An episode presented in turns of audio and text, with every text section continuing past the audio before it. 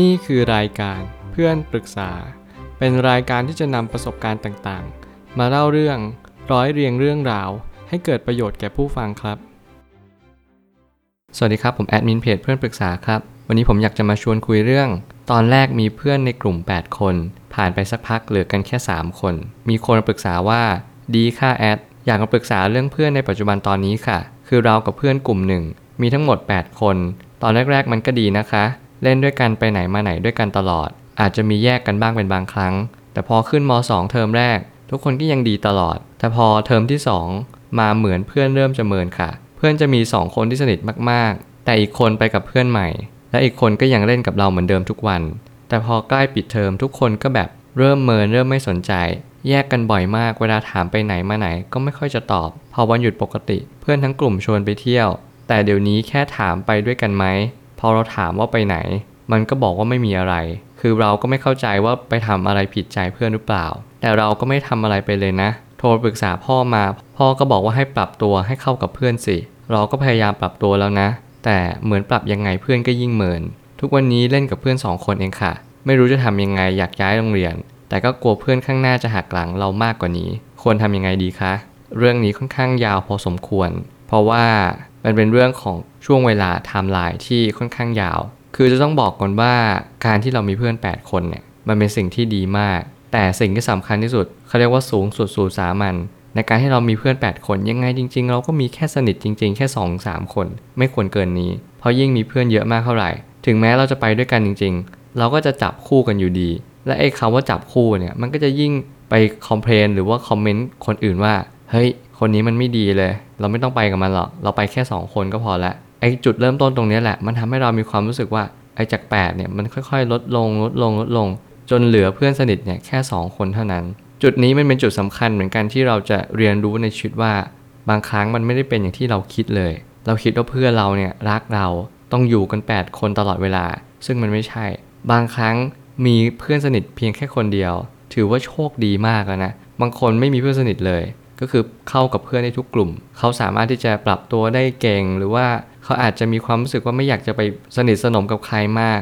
กก็เนื่องด้วยเขาเคยผ่านประสบการณ์นี้มาเคยผ่านประสบการณ์ให้ความรู้สึกทุ่มเทกับเพื่อนคนนี้และเพื่อนคนนี้ไม่ได้ตอบรับกลับมาอย่างที่เราต้องการนี่ไงคือประสบการณ์ประสบการณ์นี้ทำให้เราเรียนรู้ว่าเราไม่ควรให้ใจใครทั้งหมด ร้อยเปอร์เซ็นต์ ผมไม่ตั้งคำถามขึ้นมาว่าต้องรู้ต้นตอปัญหาให้ได้ว่าเพื่อนน้อยเกินไปหรืออยากมีเพื่อนมากขึ้นเราต้องชั่งน้ำหนักก่อนว่าเฮ้ยไอ้เพื่อน สองถึงสาม คนเนี่ยที่เราอยู่กับกลุ่มเนี่ยตอนนี้ล่าสุดเลยเราอยากที่จะมีเพื่อนมากขึ้นเหรออยากมีเพื่อนมากขึ้นไปทำไมล่ะก็ไอ้สองคนนี้มันก็เพียงพอแล้วนี่หรือยังไงหรือมันน้อยเกินไปถ้ามันน้อยเกินไปก็ลองเพิ่มถ้ามันมากเกินไปก็คงไม่ใช่ปัญหาเพราะว่าตอนนี้สิ่งที่เป็นสองคนเนี่ยสำหรับผมผมมองว่ามันมากไปสิ่งที่สำคัญที่สุดอยากจะให้มีเพื่อนสนิทแค่คนเดียวด้วยซ้ำถ้าเกิดสมมุติว่าเล่นกับเพื่อนแค่สองคนและเรารู้สึกว่ามันน้อยไปถือว่าเราก็ต้องมาพิจารณาจริงๆว่าไอ้แปดคนเนี่ยมันจะเป็นเหมือนเดิมได้จริงๆเหรอผมเชื่อว่าการที่เราจะจับกลุ่มกันแปดคนเนี่ยถือว่าเป็นเรื่องยากแต่ไอ้แปดคนเนี่ยถึงแม้จะกลุ่มใหญ่ก็จริง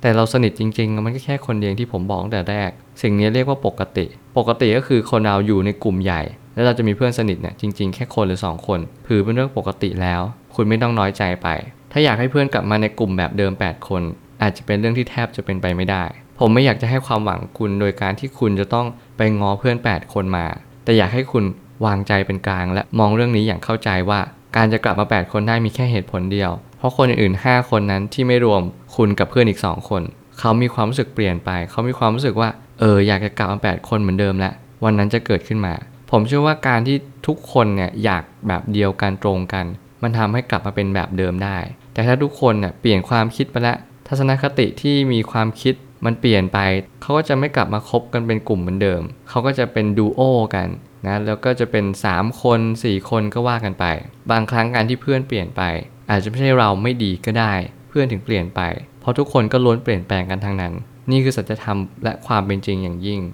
เวลาเราคบใครเราต้องเผื่อใจไว้เยอะๆการเผื่อใจไม่ใช่ว่าเราไม่รักเพื่อนเผื่อใจไม่ใช่ว่าเราไม่สูงสิงกับเพื่อนแต่ทุกครั้งที่เราไปกับเพื่อนคิดอยู่ในใจว่าเฮ้ยวันนี้เราทำดีที่สุดละวันนี้ทำดีที่สุดจริงๆเพื่อนจะมองไงมันก็สุดแท้แต่เขาหลายครั้งเนี่ยเรากำลังจะทุกข์กับเรื่องที่มันไม่ได้เป็นไปจริงๆเราทุกข์กับเรื่องที่มันยังไม่เกิดขึ้นและก็ทุกข์กับเรื่องที่มันล้วนแต่ผ่านพ้นไปแล้วไอ อดีตปัจจุบันอนาคตและปัจจุบันเนี่ยเป็นสิ่งที่สำคัญที่สุดคุณจะต้องรู้ว่าการที่คุณจะคบเพื่อนได้เนี่ยคุณจะต้องมีความจริงใจให้แก่เขาคุณจะต้องรักษาความสัมพันธ์รักษาจิตใจแล้วก็เคารพซึ่งกันและกันสิ่งเหล่านี้แหละจะทำให้เพื่อนอยู่กับคุณแต่ถ้าวันใดวันหนึ่งเพื่อนเปลี่ยนใจไปจากคุณก็ปล่อยเขาไปเพราะว่าเราทำดีที่สุดแล้วจริงๆวัยนี้เพื่อนเป็นสิ่งที่สำคัญที่สุดพอโตมาความสำคัญก็จะเปลี่ยนวิถีทางไปให้คิดว่าเป็นประสบการณ์ในชีวิตนี่ความเป็นจริงแล้วก็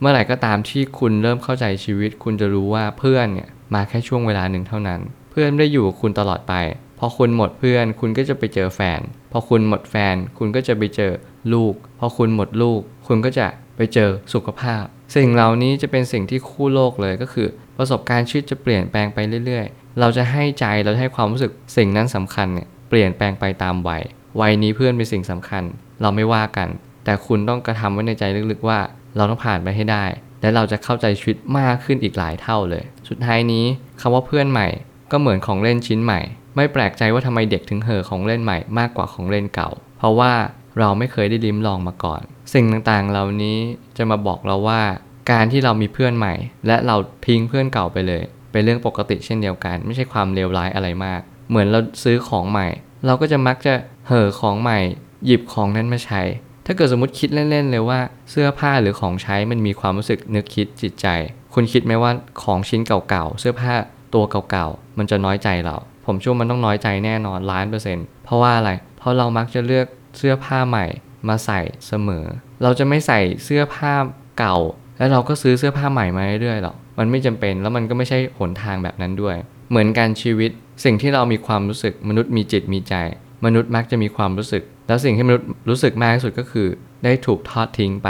ผมอยากให้คุณลองสังเกตอะไรต่างๆมากมายในชีวิตและคุณจะเข้าใจว่านี่เป็นเรื่องธรรมชาติธรรมชาติออกแบบให้เราสนใจสิ่งตรงหน้าสิ่งใหม่มากกว่าสิ่งเก่าและสิ่งที่เราลืมไปแล้วผมเชื่อว่าทุกปัญหาย่อมมีทางออกเสมอขอบคุณครับรวมถึงคุณสามารถแชร์ประสบการณ์ผ่านทาง Facebook Twitter และ YouTube และอย่าลืมติด แฮชแท็ก เพื่อนปรึกษาหรือ เฟรนด์ ทอล์ก แอท ด้วยนะครับ